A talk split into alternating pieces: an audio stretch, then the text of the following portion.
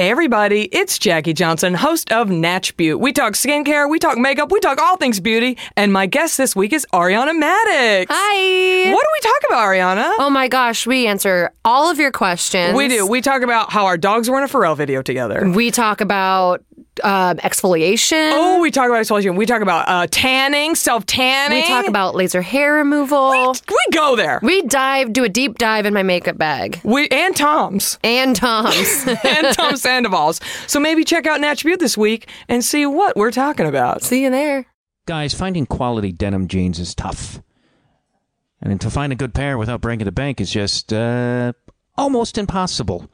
But at Distilled, spelled D S T L D, you get like brand top quality jeans at a price that won't break your bank. And I know I said break the bank, but I like saying break the bank. And I'll say it again break the bank. But just go to distilled.com, D S T L D.com right now and use the promo code Feral and check out and get a 20% discount on your first pair. And these are great jeans. I love them. I wear them all the time. Heck, I sleep in them. Distilled jeans. They're the best jean you're ever going to wear. In fact, I shower in them. Distilled jeans. D-S-T-L-D. They're good quality, super duper denim. And, you know, it's not going to cost you like $200 or $100. Go to distilled.com, D-S-T-L-D.com. Do it. Get some jeans. Look cool.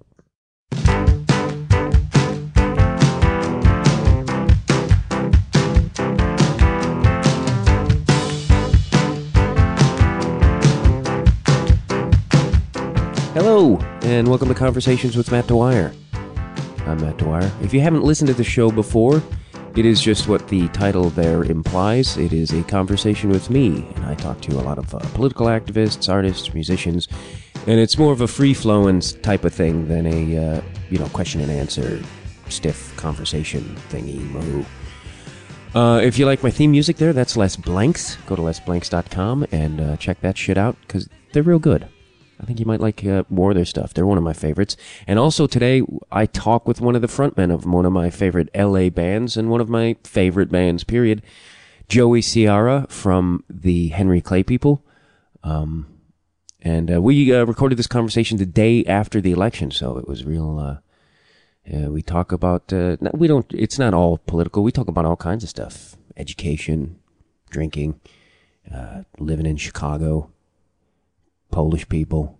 Who doesn't like talking about Polish people? Yeah, and speaking of the election, uh, don't let the door hit your magic underwear and ass on your way out, Romney. See you later, you fucker. Not that I'm a, a fan of Obama's, really. I do think uh, in his second term we need to keep an eye on him and maybe uh, help him along there. You know, because sure he's uh, pro-choice, but you know there's other things like I don't know drone attacks, and uh, he's he said he was going to help uh, you know with whistleblowers, you know support whistleblowers, but uh, I think you know he, he totally is not. He's not. he's uh, real against that. The government doesn't like to be told it's wrong, though they're often very wrong. Um, yeah, and I was also really bummed that Prop 37, the GMO food labeling thing, didn't pass in uh, California. But uh, that just, you know, it just proves that if you have enough money in this world, in this country of ours, you could pretty much fucking get what you want. Because they spent $46 million in advertising. Yeah, you could have, you know, because they don't want to change their labels. And they said that would have cost the American consumer too much. Uh, I think you already just cost us $46 million. Well, not us, but you spent it.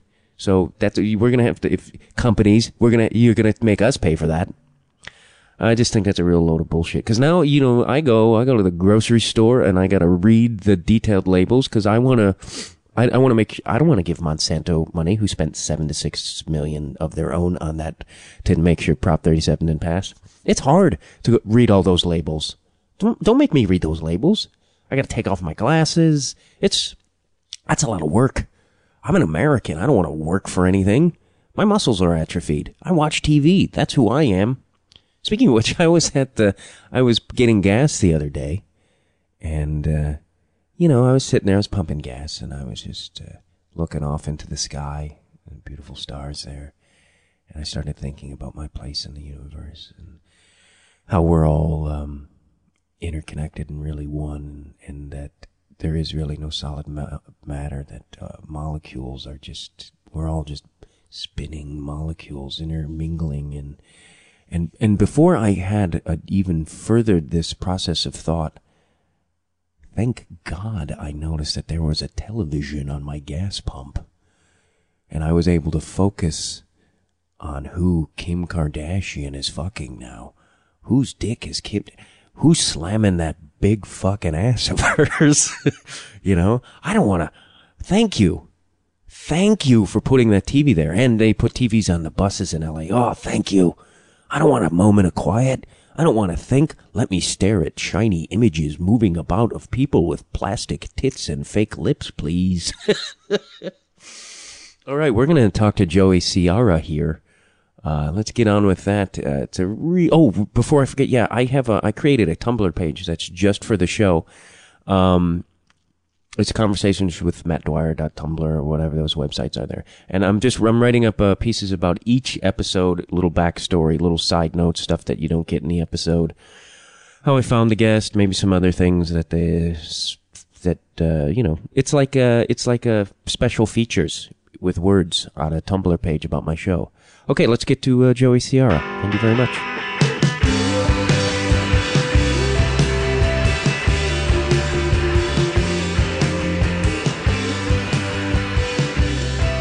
So I'm with uh, Sierra. We're, we're, I was I always get worried about that. Also, because I have a weird flat A Midwestern thing, so I say a lot of things wrong. I have a family. My family's all from the Midwest, so Chicago, right? yeah, Are they Chicago proper? Yeah, like like uh, Logan Square is. Uh, Oh wow, that's. Uh, yeah. do they live there now? Because Logan Square, No, no, not anymore. They're they're not old they're not school hip. Logan's, because Yeah. that used to be Puerto Ricanville. It still is. Yeah, they were. They're actually more like Bucktown. Uh, it was Western and Fullerton. Is that where they? What is your nationality? Because that. Polish. Oh, that's what I was. That's uh, Bucktown is, uh, or is I'm part Polish, but Okay. my grandfather would refer to his wife as uh, his Polak wife, and that's how we. But that because uh, uh, um, no, I'm blanking uh, on the writer. It was a big uh, um, the guy who wrote Man with the Golden Arm. He's one of my favorite writers. I'm totally blanking. I don't know. I'm uh, I hate myself right now. And uh, the Neon Jungle. I keep one. I keep anyway. It doesn't matter. My brain is We, we can look this up on our, our phones, but we already sound dumb See, that shows our generation difference because you can you because go. I, I don't read. uh, well, no. Oh, Nelson Algren, Okay. and uh, uh, yeah, but uh, yeah, no, because you said we could look it up, and in my brain, I'm still going. I guess we won't find out the answer. but also, uh, yeah, that's how we bonded because you were you're a Cubs fan. Yeah, I grew up as a Cubs fan. Uh, oh, I- did you leave the the? You know, I, I stopped liking baseball for a while uh, because I was forced to play. You know, growing up, and I learned to hate it. So So you don't like baseball anymore? I'm I'm a very fair weather fan, uh, and I I don't really give a shit anymore about baseball. Oh yeah, but be, yeah, being a fair weathered Cubs fan is almost that's you're like you you kind of like them every uh, fifty years Right. for for about three weeks. Oh, that's because you used to sport around that Cubs hat and whatnot. Yeah. yeah, yeah, I did. Well, you made a wise choice because it's a fucking it's a miserable existence, as you know. Um, I did no, but uh, we didn't even say it, but we'll say it in the pre-intro. But you're, would you call yourself the front man of uh, the Henry Clay people? I'll accept the front man. Yeah, I like that. that's uh, that's a heavy. Uh, but and you do the bro- uh, the band with your brother uh, Andy. yeah, yeah. He's uh, Is he jealous that he's not here right co-frontman, now? Maybe He's co-front because he sings. he doesn't talk though. Like if if he was here, he wouldn't. Oh, add, he'd he's add like a- five words. He's he's shy. He's like one of those like you know speak very few words, but when they when he says them, they're just rude and, and inappropriate. so you're the alpha male of the. Uh, I don't know. He he still he still trumps me in so many ways. Uh, probably by not saying as much than when he does. He, there's more power and impact to what he says. Is he, it- he also he has it's like a a balance of power kind of thing where he vetoes songs that I bring and he You know? Really? Yeah, he he has this kind of silent hammer uh, axeman kind of thing going on. Where It's if it wasn't for him, there would be a lot more, you know, Great crea- rock and roll. creative rock and roll, interesting stuff. But he just like axes. You know. So he's the uh, Beach Boys to your Brian Wilson. He's the cock block to Smile. he, he's yeah, he's he's my Mike Love. That's uh, that. Yeah. c- Do you, you don't write together or do you write separately?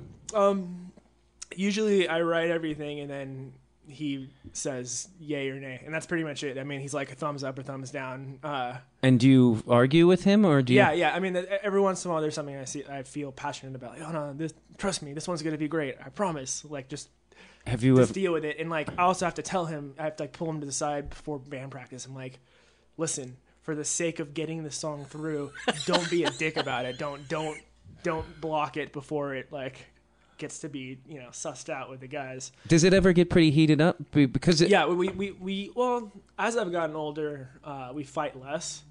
Um, mainly because I don't care as much as I used to, and also because we used to, it would often escalate into like an actual like physical fight, uh, and we beat the shit out of each other really. way too many times to the point where it hurt. Like our bodies hurt and we're sore for for weeks afterwards, and uh, I can't do that anymore. I don't want to do that anymore. I don't want to. I don't want to fight over anything that is related to a band because that is stupid. Yeah. f- Fight for freedom, which right, right, right. we did yesterday, didn't we? With yeah, the- we, we, have a lot to talk about. uh, yeah, yeah, and you're uh, you're. I would say you're a pretty political guy, now. I'm a very political guy. Uh, really upset about Romney and and the, the and Todd Akin. He won, right? As far as yeah, because this I haven't done an episode since the election, but I was pretty fucking nervous in the morning. You know what? It's funny. Uh, I've been obsessed with Nate Silver and his, you know, New York Times blog and tracking all the polls and stuff. Um, and I've never really given a shit about any of that before. Um, and I think I saw him on, on the Daily Show or Colbert Report or something, and uh, was like, you know, I liked what he was saying, like the the average, the aggregate of of all of these polls, and looking at them and like the collective knowledge of many polls uh, as opposed to just one of them. And also that the fact that he like called the last election, you know, pretty much right on. Uh, he nailed it, and I, I wasn't as nervous going into it because I, I I would go on every day and see you know if he's posted any kind of change and what is what is likely to happen, and he basically put odds on each on either side. Yeah, a lot of people. I, I mean, I think a lot of the media was saying like, "Oh, it's going to be close," because it's like, well, then you're going to watch more news, and it's There's a vested interest to, for for them to, you know, e- even hold off on calling certain states. Uh, the media is a bunch of fucking cocksuckers. I'm a big Chomsky, Howard Zinn sort of, uh, and it's like I just I don't I very rarely I like look at the New York Times every morning, also because it makes me look cool if I'm in a coffee shop. see, uh, you're older because I, I just go online. Yeah, well, I have a Kindle Fire HD, so which is a piece of shit, by the way. No one should get those. All right, duly noted. Yeah, unless they want to sponsor the show, then boy, they're good.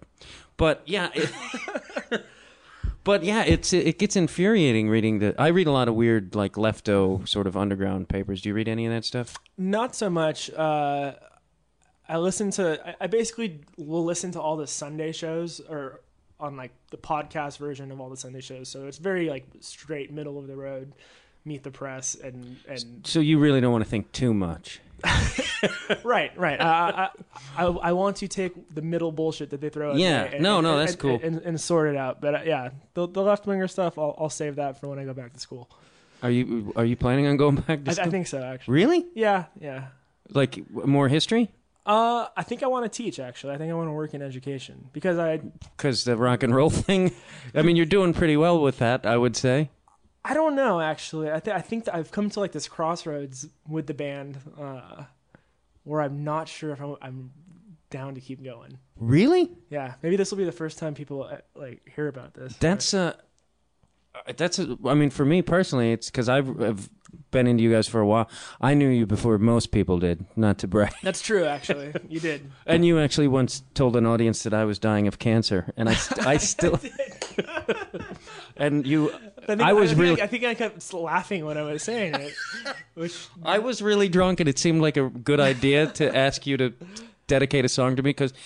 Because I was dying of cancer, and then you dedicated the whole show to me, so that's how that really Aw. was. But what would you go back and teach? I think I, I love to teach history. I mean, History. I, I do love middle of the road history. Although People's History of the United States, You know, I America was is kidding. one- I didn't- It's one of my favorite books. I didn't. I hope that didn't seem dickish when I said No, I was no, just no, kidding. All right, but yeah, I'm kind of a history. I like have moments of things I know, and then I'm kind of an idiot because I was poorly educated. But where did you go to? I went to UCSB, so I'm not like I'm not like that You got. well educated. I did about a half a semester, uh, but a but about a few eight balls in that go. half. so you like double the, the Yeah. amount you consumed or were able to read. what what drew you to history so much?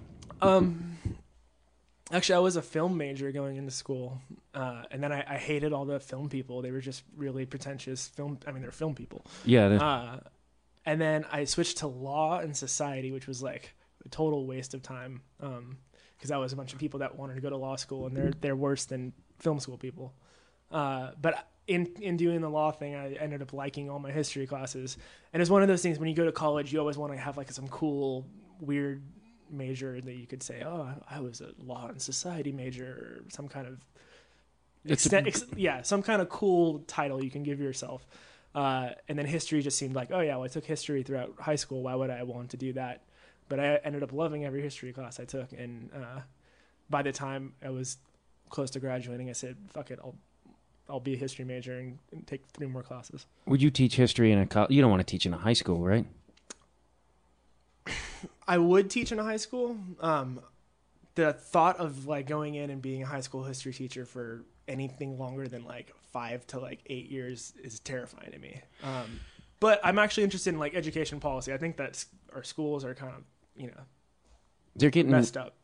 the the public schools or the Yeah, it's. The, the, the process of uh, the way that education is set up right now. Um, I it, it is frustrating. I, I have friends that are teaching in charter schools. I think charter schools are a cool, great idea, but the fact that so many people are left up to like a lottery to like get into these like charter schools is really frustrating to me. And so, I, you know, while I like the idea of a public charter school, I, I, I there's got to be a, a better way to, you know, have better teachers and getting kids that have less opportunity, getting more of those kids a better education than, than they are obviously getting. Yeah, it's uh, it's pretty upsetting how shitty. I remember I, I went to one of the worst school districts in the country for high school, and I visited a friend of mine's high school. In Chicago? Yeah, well, he was in the North Shore. It, it was uh, what the fuck was the school? Oh, New Trier, which was like, and they had like computers. They- Right, right, right. And it's like we had nothing, and I was just like, this is, and it was a public school, and it was all just because of the tax dis- distribution Right, of right. nonsense. And I was just like, this is fucking bullshit. And it's like, you know, and the old adage, the rich get richer type. I was Right. like, yeah. Well, that's the thing. I, if if I did teach and I and I do, I want to teach in a pu- public school, like a low income public school. Um, like that Jim Belushi movie the, where he goes and makes a difference. yeah, Of course I, there's I, been- I, I'm gonna go make a difference, and then like two years later, just like get the hell out of there and uh, go teach in the suburbs again. Yeah, because if you taught at a college, I'm just saying, and then they find out you were in a rock band, you're gonna get a lot of students hitting on you, chickies. You, like, I'm just saying, that's what I would do. That's why I- have to like limit myself by making sure they're all under 18, so I'm less tempted. Yeah, oh, unless they can keep a secret, man. But yeah, because even your band is a history reference name, Henry Clay. Yeah, yeah. Do you probably get asked that all the time? We we do, but it's it's changed though. Uh, because I, you know, it was just like a dumb band name that we came up with, um, and Henry Clay. It had nothing to do with like you didn't have a, a Yeah, sort of I- affection I don't, for I don't him. have like yeah, yeah, a crush on Henry Clay or anything. Um, but at the same time, as I've gotten older, there's part of me that I think that has gotten. Uh, is, is it still working? yeah, it's still working. uh, I think there's part of me that, you know, Henry Clay was the great compromiser, pacifier. Uh,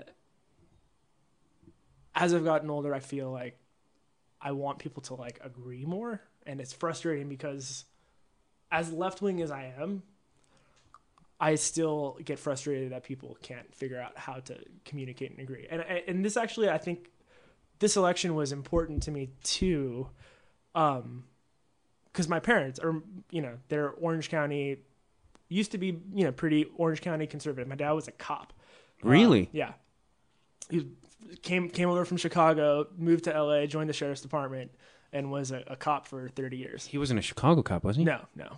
Um, but for the last three elections, my dad has voted Democrat, which is kind of goes against what you know the the law enforcement mentality has been for the you know history of law enforcement.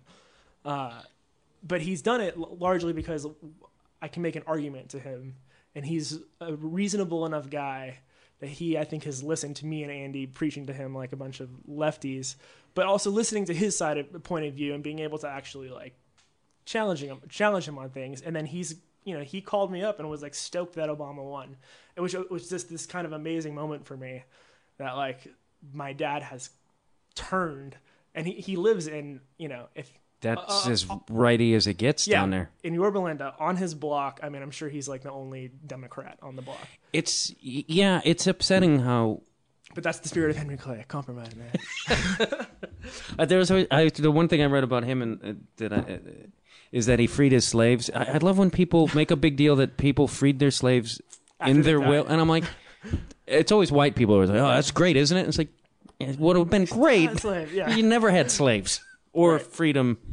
but.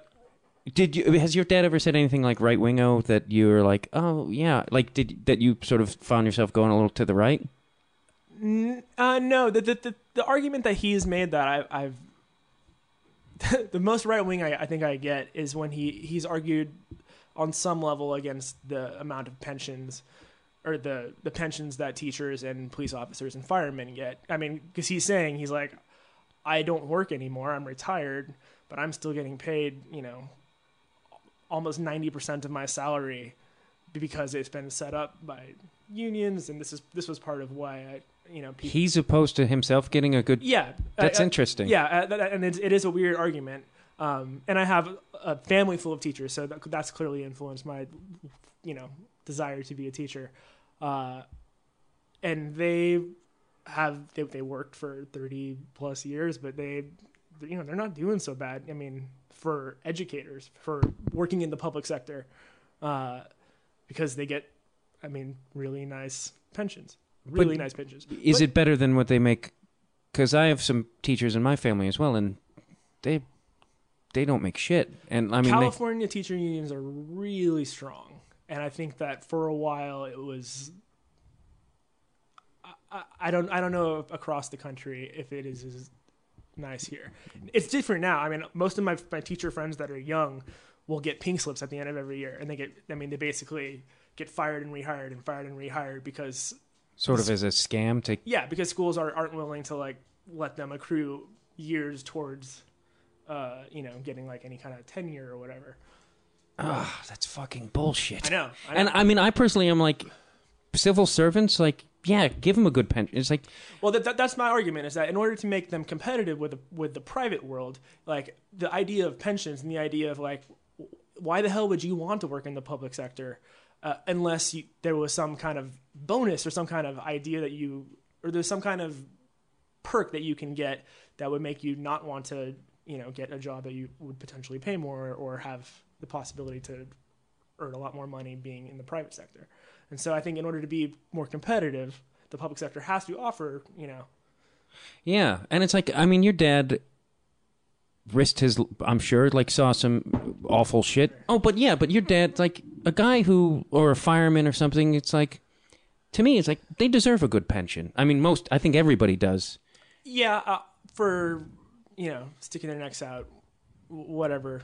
But at the same time, the the idea of the system going bankrupt, or you know, that is largely based on, on people getting way older than they were. I mean, if you retire, Yeah. yeah, like the idea of my dad being or people being able to retire at fifty and then living to ninety and work and for forty years getting large checks.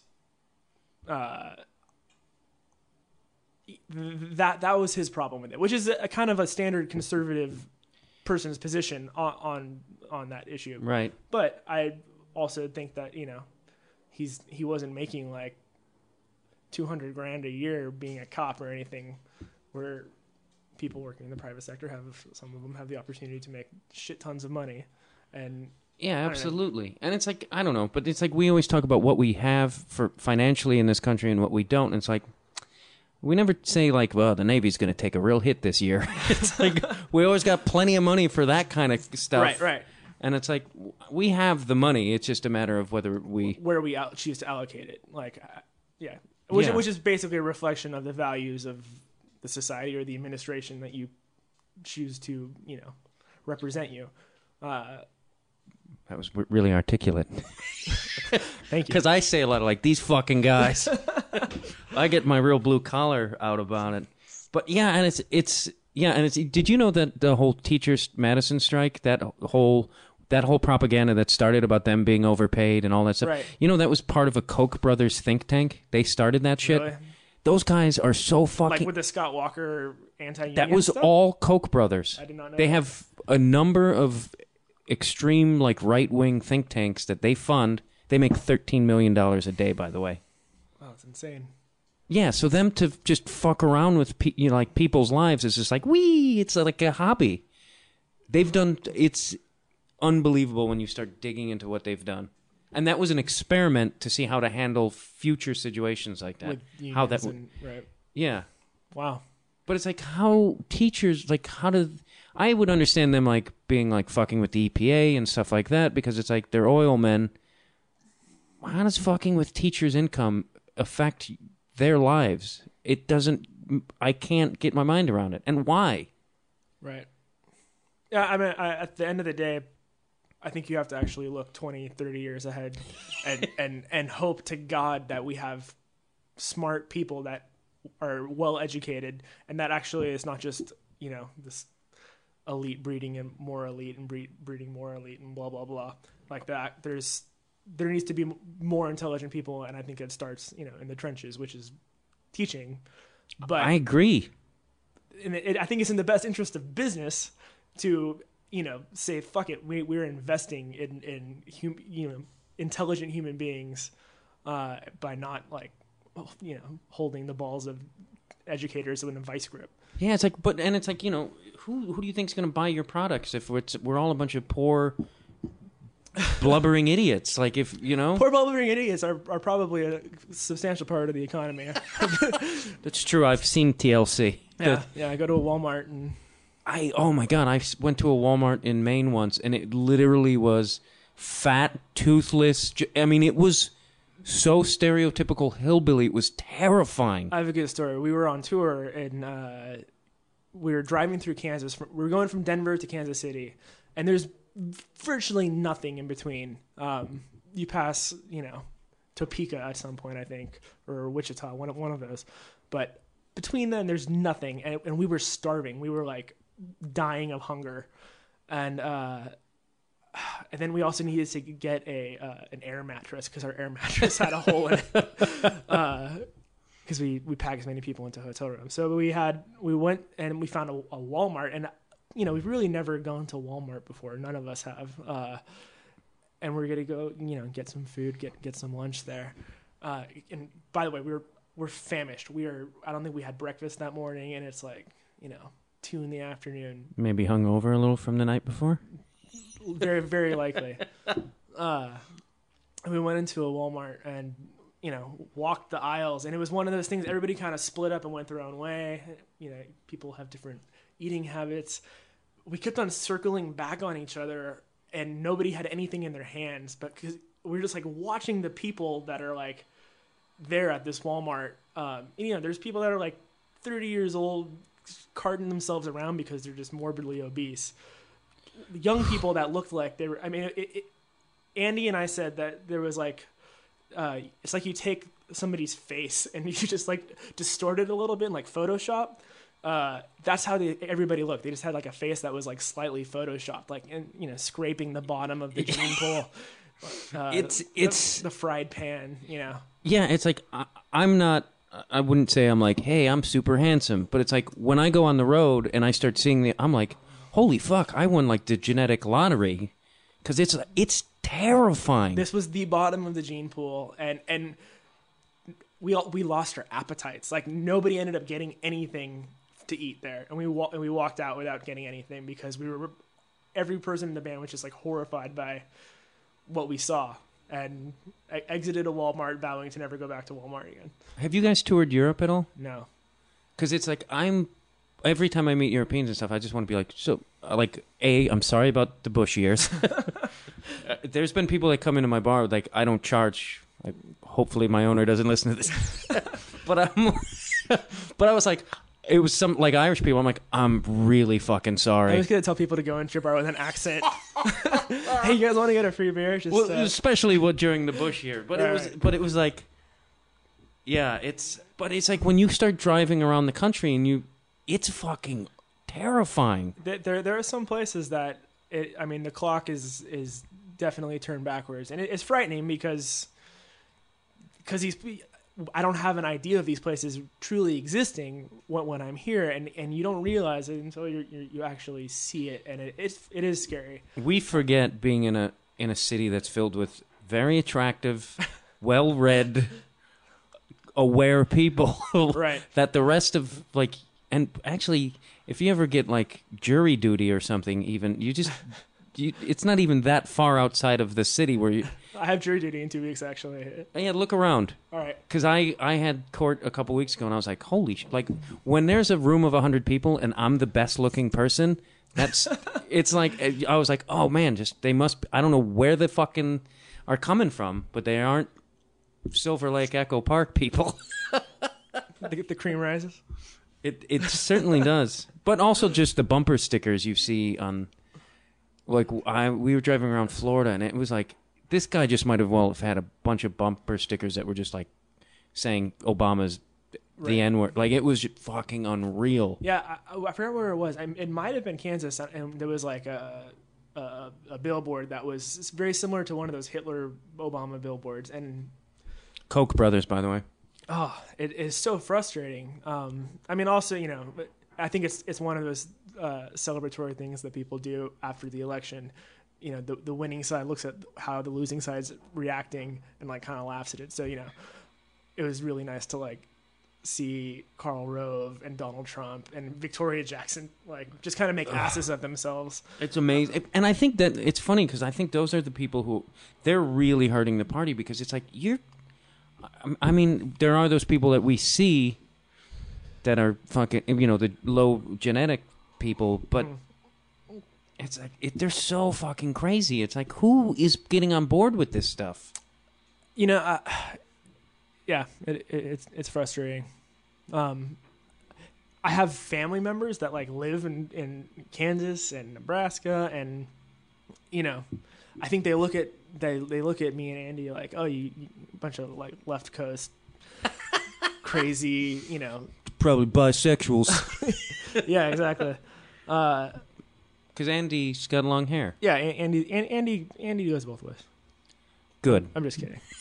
No, you're not. Maybe I'm not. Uh, but and yeah, and now, but what was the and it's frustrating because I, I want to talk to them. Like the, my, my problem right now is like I want people to be able to communicate rationally and and and I, I think I'm spoiled by it. Like we were talking about having a, my dad who uh, he he's a guy that was convincible, and what is it about him that was different uh, than a lot of other people that I I have talked to that aren't convince convincible. Um, and I think part of it is you know my dad is not a very religious guy, uh, and that I mean that frames like that's like a foundation that you're good luck shifting that foundation. Uh, like a reasonable person can be shifted if, if they're not weighted down by this idea of like there's a, a God factor in it. Bill Maher says the best thing about faith, and it's that faith gives non-thinking virtue, and it's like, and my mother Right, right, right. That's a great quote. is a right-wing, born-again Christian, and and and it's I will challenge her, and she's like, I don't have to think about these things, and that and it's that makes me see because I'm like, you, why wouldn't you want to think about anything? Like, Mm-hmm. why would you just be like, that this is just what I'm gonna believe? Like, Right. she has no interest in, and it's due to her church telling her, and it's just it's baffling to me. Yeah. But I think most people don't. I don't know if that sounds arrogant, but I don't think most people want to delve deeper. Part of that is because it's easier. I mean, it's it's easier It is. to not. I mean, like both of us are pretty neurotic people. I think I think it's safe to say. Oh yeah. Uh, because and part of it is because we, you know, there's there's the little rat running around circles in our head and fucking with our brains and making us, you know, question things. And there's a lot of time and energy spent uh, that make us miserable.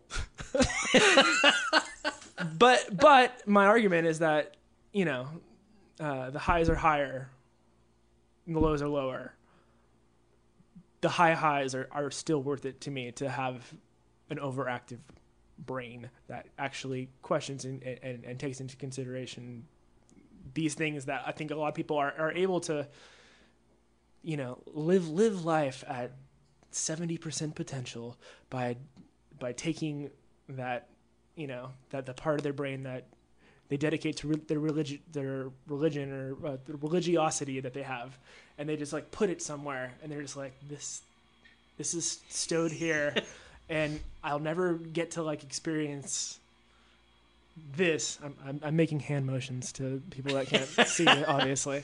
I, Um, there's a little camera in my wall. good. Yeah, it's it's. uh There are days where like, and because I started doing this show and I interview a lot of political people, like now I've had to be even more aware. And there's days where I'm like, I got, to I can't, like I shut down mentally. I don't know how dudes like Chomsky do it every day. He's a, but he's like kind of a mental god. Yeah. But speaking of religion, though, do you have any? Do you walk down any? Do you walk down? No, no. You uh, don't- I'm I'm. I grew up Would you like to pray with me? We're holding hands right now. Um, no, I'm not religious in any way, shape, or form. Uh, I grew up. I went to Christian school, but my parents sent me there mainly because they wanted me to go to Christian school for the, for elementary school, and so I went like first through fifth grade to like a little private Christian school. But uh, they neither of my parents were religious, really. Uh, Sometimes those are better schools.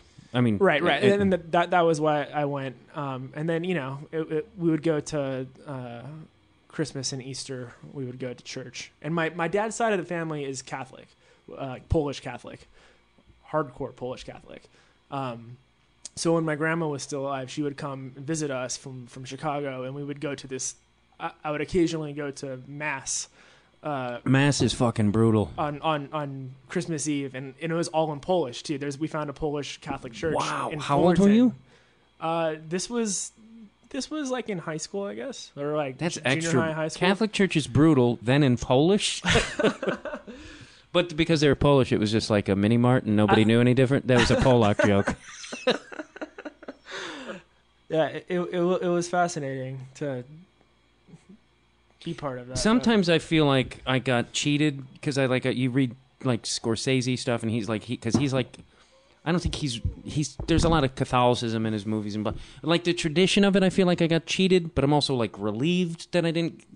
Like ideally, I'm like, oh man, that tradition would have been nice, but it's it's very weird to me. Uh, I just I remember I had uh, a professor back in school who's who like taught about Middle Ages. Uh, it was like my Middle Ages history class, and he really wanted to emphasize. He's like, I don't care if you take anything from this class about any dates or treaties or whatever, names, popes, whatever, but just the mentality of how people considered that their lives are are supposed to be miserable uh, this kind of perpetual serfdom, this perpetual peasant, like wakes up every morning and and lives this life of misery, and like it's so hard for us in this like modern uh, the way we think nowadays to even like fathom like what it must be like to wake up every day and and just know that like life sucks but the entire point of this is to you know get into heaven. But the, also the idea in the catholic church that that is the only way to get to heaven and like this, this obscene power structure that like this mon- monopolized a pathway to heaven that justified your in- horrible, terrible, miserable existence.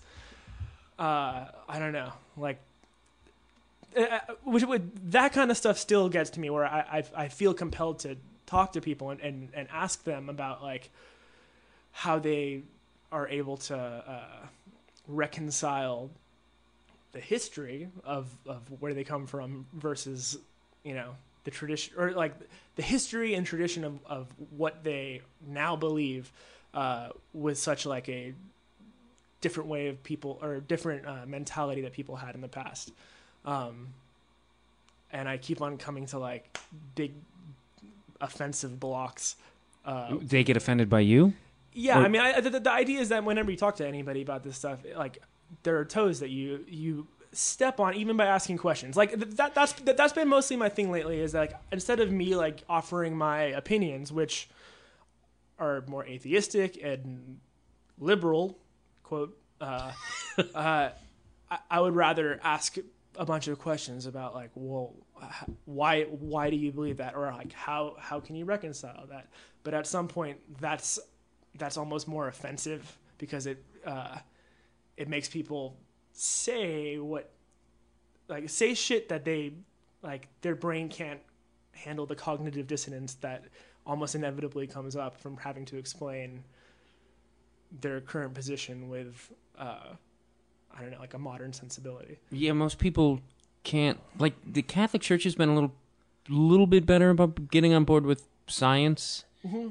Uh, the Dalai Lama's pretty. Actually, he sides with science over if there's a conflict, which I think is pretty amazing. He's like, if there's a conflict between science and spirituality, he'll side with science, which is pretty hip. But I've recently learned to do what you were saying. Like, if you instead of being like, well, let me give you some facts, Right, right, right. start asking questions and it's like people usually can't answer and they get offended or uh, angry because they i think subconsciously or even consciously are going i don't know right. Like, and there's the circuits aren't like connecting, but I feel like that happens too. Uh, so th- this selection has been really interesting because, um, I don't know. I, I got back into it. I got I got really into it this year, um, and I have a lot of friends that are also on the left wing. However, I accused several of them from being for being bigoted, like and. Uh, I forgot. It, it, I had a friend that- basically just came out and said you know, he thought Mitt Romney was evil, uh, and I did the question thing, but, but asked asked him at the same time, like, do you think that you know by articulate or framing something in terms of evil versus good, like th- there is like a religious component to it, and it was kind of like a similar kind of a meltdown where at, at that point, if you consider somebody evil, like, like what what the fuck does evil even mean? Like that means that there is there is good and then there is evil. It, it, Yeah. and there's there's some kind of like moral relativism to being able to say to say that. I mean, you know, it's the same as like one person's terrorist is another person's freedom fighter. Uh, there's right, right, like, uh, and so it bothered me that this person whose vote I would agree with. I mean, he would he's going to vote for the same shit that I'm going to vote for. Was still framing things in in a kind of. I mean, I think good and evil is like a medieval way of looking. at which is when bush does it it's like kind of we go man that fucking idiot Right, right, right. but we all do that i And- mean i've caught myself and that's that the thing. well. I, I, yeah, I've, I've, I'm totally guilty of doing it too. And I, it's only since I've gotten like a little bit older and less fiery about it that I think I've like taken a step back and, and asked myself, is it smart to frame things like that? And when you do that, isn't that just as fucked up as doing as uh, the people that we have criticized for doing the same thing based on on you know their religion? And I think that we have a responsibility being if you are a non-religious person, like I'm a non-religious person, you have a responsibility uh, to frame things without having that kind of good evil. Uh, Yeah, which is totally subjective for starters. I mean, it's like the Taliban and all those. They never. We're evil, and they and, and in their eyes, it's yeah, and and at times the United States is pretty fucking corrupt and awful. right, right. You know, not actually very often. but it's like, and Romney doesn't. That guy is completely believes he's doing the right thing. Right. I, I mean, most people that exist on this earth, I, I would say very few of them uh, think that they are doing anything horrible. Hitler w- was a little evil. Oh yeah. I, I, I mean, with th- th- th- style, that fucking suit and mustache. Right. Well, I mean, that that's that's the extreme of the argument that I, you know, uh, people have been like, "Oh, you're not going to call Hitler evil," and and and it's like, oh, you know, That's a yeah. it's, it's such like a loaded thing. Like by my by my the way I look at the world, Hitler is terrible. He's the worst, the worst. But I'm still reluctant to call him evil. Like I I I still say by my standard, by my sensibility, he's like a despicable, shitty human being. He's being. a sociopath. It's I mean it's like that's it's like really it's like the guy was a little goofy in the head. Right, but he also was unifying Germany, like a Germany that had Good been, at being goofy in the head. had, had had been stomped on in World War One, and he was unifying Germany. To and and the crazy part is he was successful at doing that in in a way that he had people follow him and follow his leadership, and that's terrifying. Uh, That that's that's the most terrifying thing in the world. Uh, That's yeah. And people have, I mean, yeah. Well, th- that's the thing is that uh, he's evil. It's like ah, there's a lot of people who got on board with that. Yeah, and, then- and that, that's, that's the a lot of evil like people. The, the Stanley Milgram experiment. I don't even know what that is. Well educated. The Stanley Milgram. It, it was basically uh, they had a guy in the other room. Okay, so you were told, "Hey, hey, Matt Dwyer, come in. You're to do this lab experiment." oh, I know. Yeah, I know. And, and then there's the guy in the other room who, like, you're supposed to like turn this like shock thing on. It's it's like the Ghostbusters one. Yeah. Uh, and and you hear this. So you you do the first little shock thing, and you hear the guy go, "Ugh." The research, the Matt Dwyer, like pushing the button to shock this guy, kind of like looks at the the scientist and says, like, should I, you know, should I be doing this? And and uh, the scientist says, yeah, actually, we got to increase the voltage. And then you go to the next one, and the guy goes, Ugh! you know, and then it just gets like more and more, and then you know, people become flustered and, and they, you know they're responding to the authority of the scientist this guy in a lab coat who's just got a clipboard and telling you what to do and you're saying okay uh, i guess i'm going along with you because you're the expert and i don't know uh, but like you following that kind of authority i mean that's the thing like the idea was that you get normal regular people that will follow that kind of authority to the point where they they would press the button and the guy wouldn't make a sound anymore because it was assumed that he was like wow. and, and it's crazy. I mean, you had, definitely had people that resisted it and fought against it, fought against the authority, and said, you know, I'm not doing this anymore. I'm done. Um, but the psychology of so many people actually like pressing the button, and just you know, even with their head in their hand. Uh, I think I remember seeing film. It, it's amazing. And there's, a, like, there's a film about it, or a document. seen it. You, you should watch it. It's it's terrifying, but really good. it's. I mean, it's like I think we've all have done that a little bit. It's on some level in life. Oh, yeah. Like I, rem- I was the guy who got picked on a lot. So when somebody else got picked on, I was like, "Fuck yes, it's not me."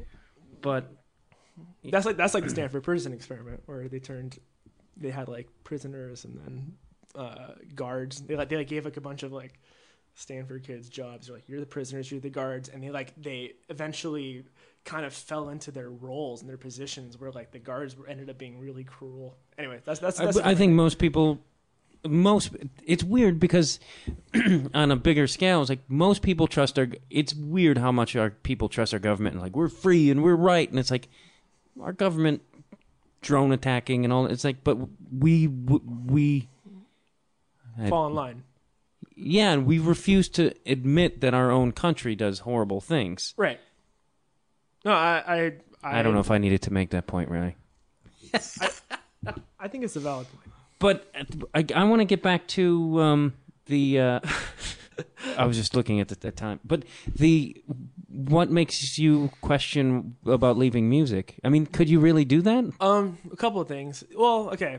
One, I have horrible tinnitus that I got, which is Oh, which is like permanent ringing in my ears. Like, Oh, I, I have that too, and I don't even play in a band. yeah, I, I got it pretty bad uh, after a recording session that we had, and my ears ring, you know, terribly. Like I like if it's ever silent or quiet, it is just the worst. So I always have like a fan blowing or air conditioner or, or you know something going on. I, I have an app on my phone that just goes uh, to kind of like mask the ringing in my ears. Oh, yours must be horrible. Yeah, it's it's it's it's terrible, and I, I've uh, you know I've been smarter about it. Um, I was an idiot about it early on. You know, I'm like in the recording studio, like cranking up like a Fender Twin Reverb, and being like, I don't know if it sounds right. Let me let me get closer to the speaker, uh, and you know I just kick myself in the head for doing that. Uh, but you know, it's it's like it's like a permanent thing. Like it's not going away. It's not There's getting no better. way to correct that. No, I mean there's like therapies to that they have to try to make it bother you less. It, it's essentially it's like um it's a nerve issue because the nerve cells that are in your ear are damaged, and it, it's like a, it's almost like a phantom limb. So if I chop off your finger, you still feel like a pain in your finger that doesn't exist anymore. So it, it's essentially the nerve that hears a sound or that hears a certain pitch or frequency that nerve is damaged and like the ringing you hear is is the phantom limb part of it. It is like that is the sound you are now deaf to. That is the missing part of so whatever pitch that you are i mean even after a concert uh, and a lot of people's ears ring after uh, they go to a loud rock concert whatever pitch you are hearing it's like a sound that you potentially could go deaf to. And so there's you know in my hearing test there's like a notch um, right uh, it's, it's something around 8000 hertz but there's like this 8000 hertz like notch and they said that's kind of the typical noise induced hearing loss notch uh, from just listening to from you know traumatizing my ears by playing obscenely loud rock and roll music So that made you start thinking maybe you should get out of this. that made me think like oh shit like th- this is this is a medical condition uh like this is bad um yeah and so and also it, it it fucked with my social life too because you know i would go to i would go to shows like four or five nights a week because that's I- I had access to all these venues and Silver Lake, and it was so easy to, to go to whatever show I wanted to. And now, or and also just going to bars with your bud, your buddies and your friends. I had to wear, I had to bring earplugs. I still, I mean, like I have in my like my change pocket of every pair of pants I have. There's like a set of earplugs that I have just to go out. But you should be doing. I mean, I should have done that too. I never do. Well, I, I don't. You don't do it until it's like too late, Right. know? And so you go into a, a bar. If the bar, like the Black Board up the street, is like I love that bar, one of my favorite bars, but it's super loud sometimes, like like bad for my ears loud. Where I question like, oh man, can I go in there and then exit and not have done even worse damage to my ears? So I bring my freaking earplugs, and then it, which makes like the whole situation shittier because I have to. I, I am at a bar trying to communicate and talk to people, and I'm just like, what? Huh? What'd you say? Because I have fucking earplugs in my ear. But don't you think like, all right, I've already done like, is it? it you've already done the damage, so I keep No, because the damage could get worse. Worse. Like, and that that's the thing. It, it's like, it's just imagine that you have, you have like a fucking vice grip on your nipple right now that is just like it Maybe I do. and it always hurts. but you deal with the pain, and then you, you, you know, your standard of pain changes. Uh, and then imagine like the potential of it if you twisted that vice grip. and then the pain got worse, like the threat of the pain getting any worse than it already is. We, I mean, this really started happening about two, three years ago, and it was the most terrifying thing. Like it was like the dark ages for me because, you know, in my brain, I'm like, how can I, can I live with this? Like, is is this ever going to go away? No, it's not going away. I've had doctors tell me it's not going away. Um, so you know, you, your brain goes to fucking dark places. Um, but it's also you know it's like a pain scale. Your your brain also is an amazing organ that says all right that that's how it is. I'm going to set my my pain standard to zero. I'm going to recalibrate. And so with with a certain degree of pain that is that is your new zero. And does that make sense Yeah, no, it totally makes sense. It's just funny because earlier I was like thinking about topics to talk, and I was like, in my opinion, I was like, oh, you have this you're like this young guy. You've got this up and band that's like popular and well respected. and I'm like, this guy's got like your life couldn't be any better. like I'm like, you, life is going your way. It's like I wish my life was that good at any moment. and, you know, uh, And like you're like one of the top LA bands. Let's say the top LA band. But no, and but you're like in your ba- everybody I know loves your band, and like I've even heard people like in bars be like, "Hey, you hear the new Henry Clay?"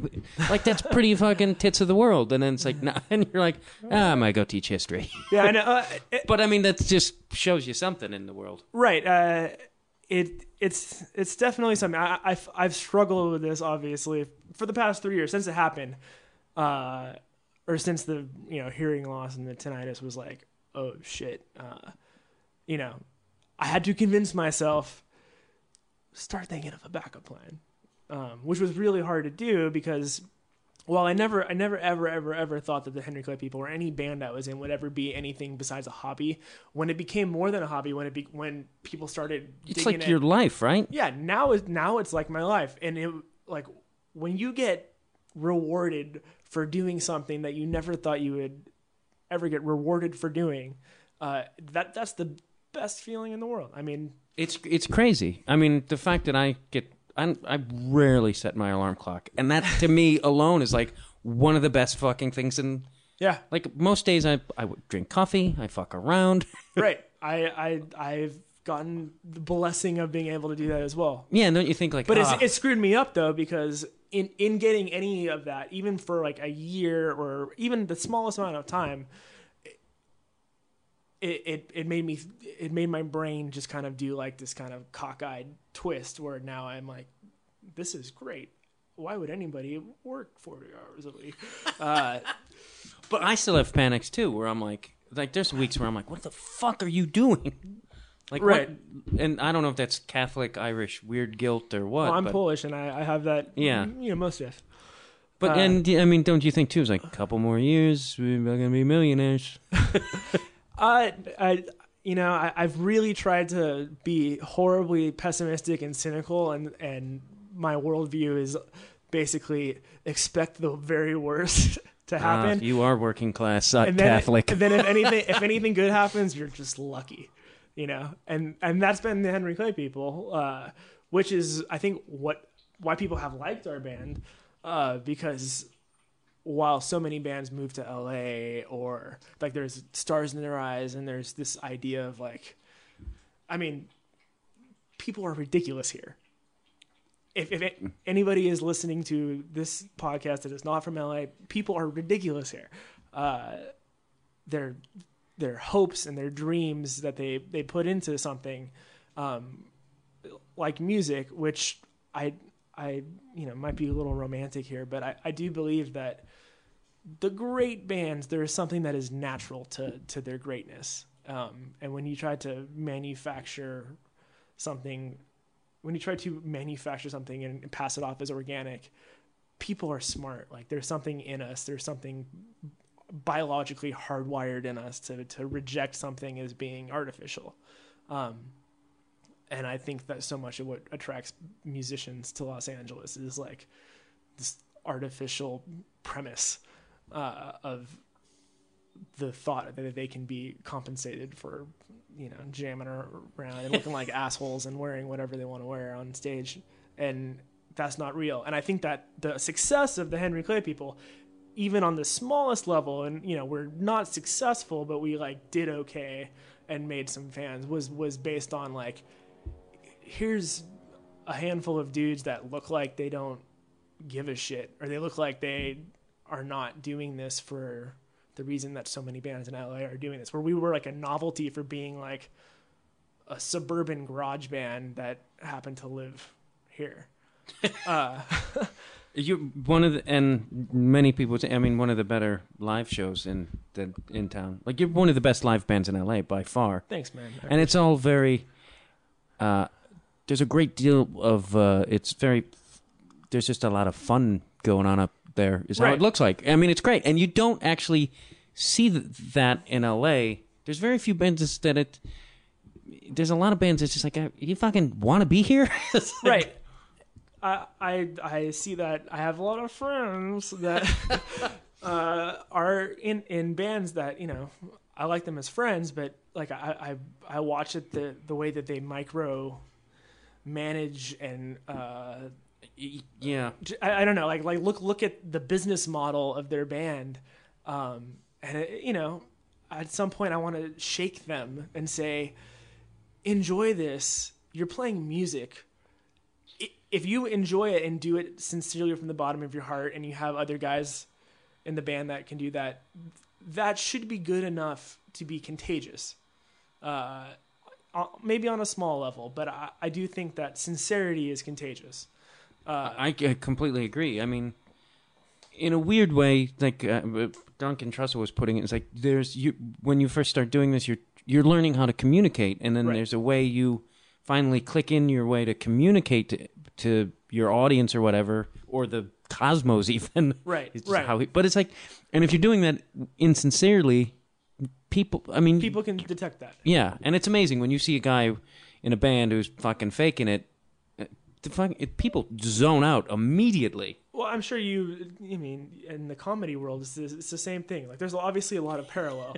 Uh, yeah, no, it's very. I think that's why there's such a connection between comedy and music because Right. every co- every comedian I know is a music fanatic, and kind of a lot of the other way. I, I I love comedians. I I and yeah, it's it's real. And I think every comedian secretly wishes they could be a rock guy.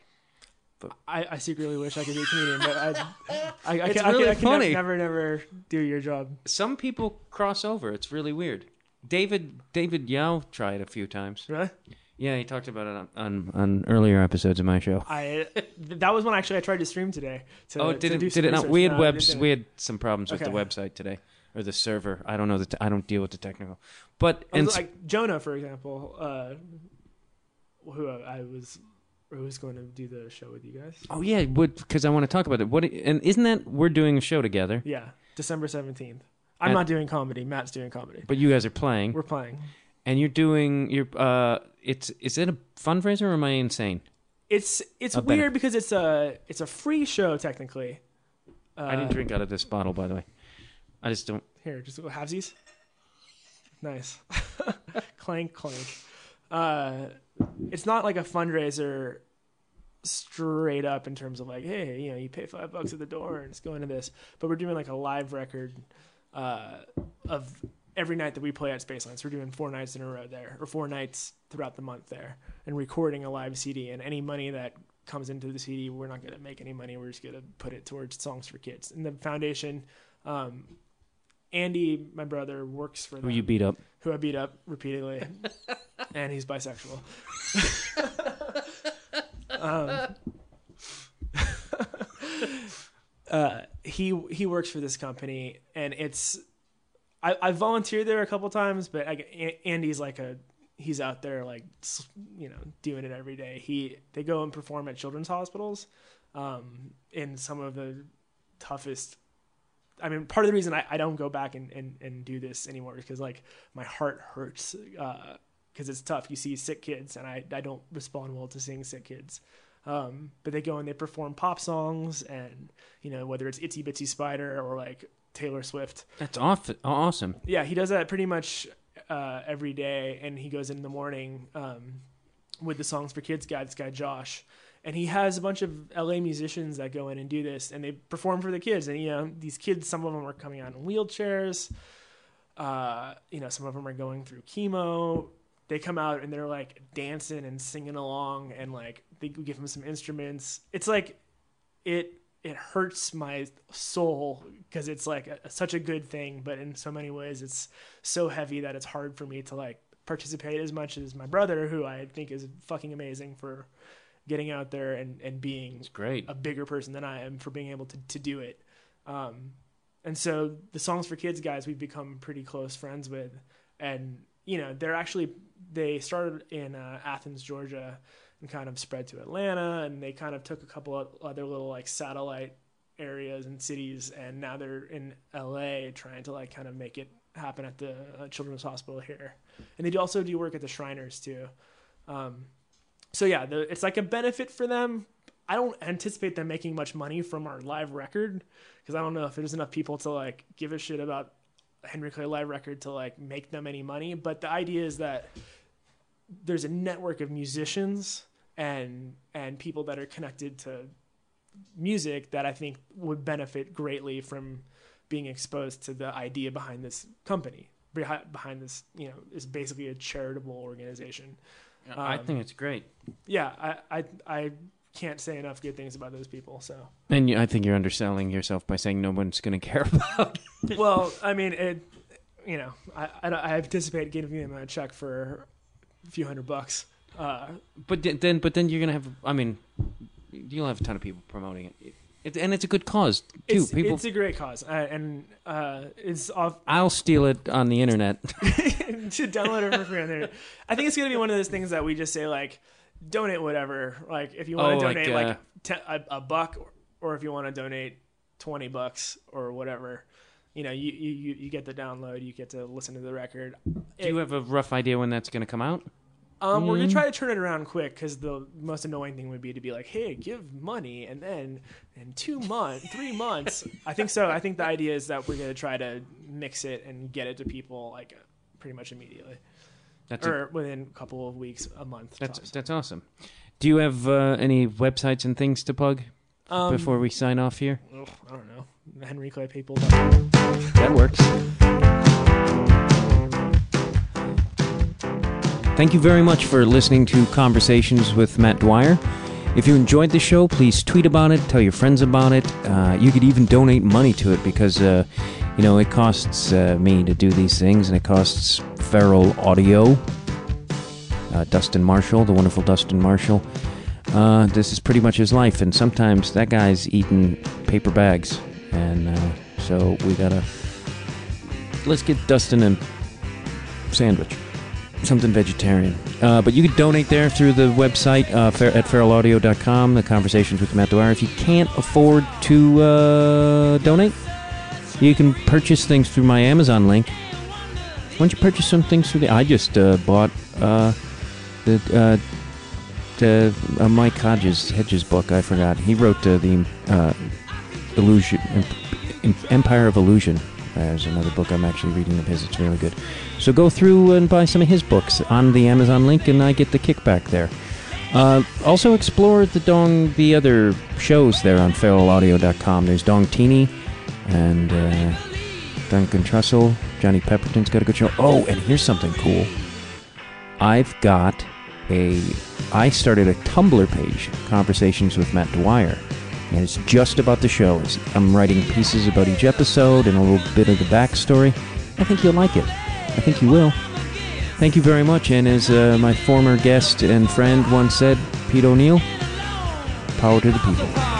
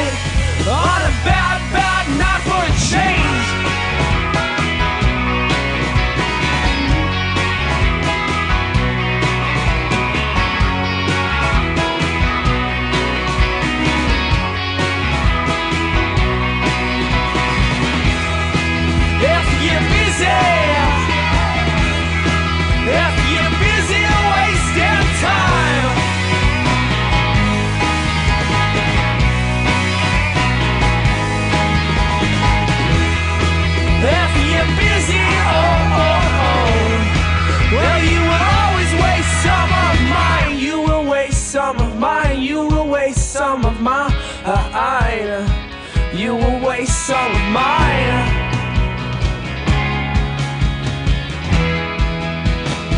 You will waste some of mine.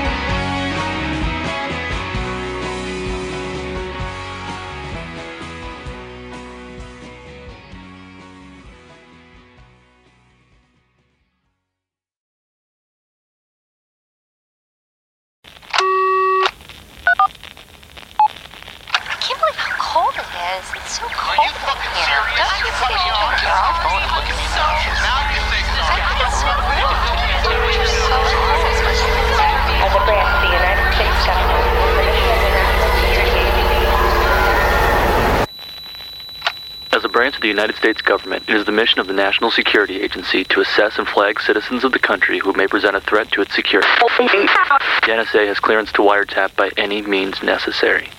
Tapped. Incidental recordings of private conversations from the files of the NSA. Now on feralaudio.com.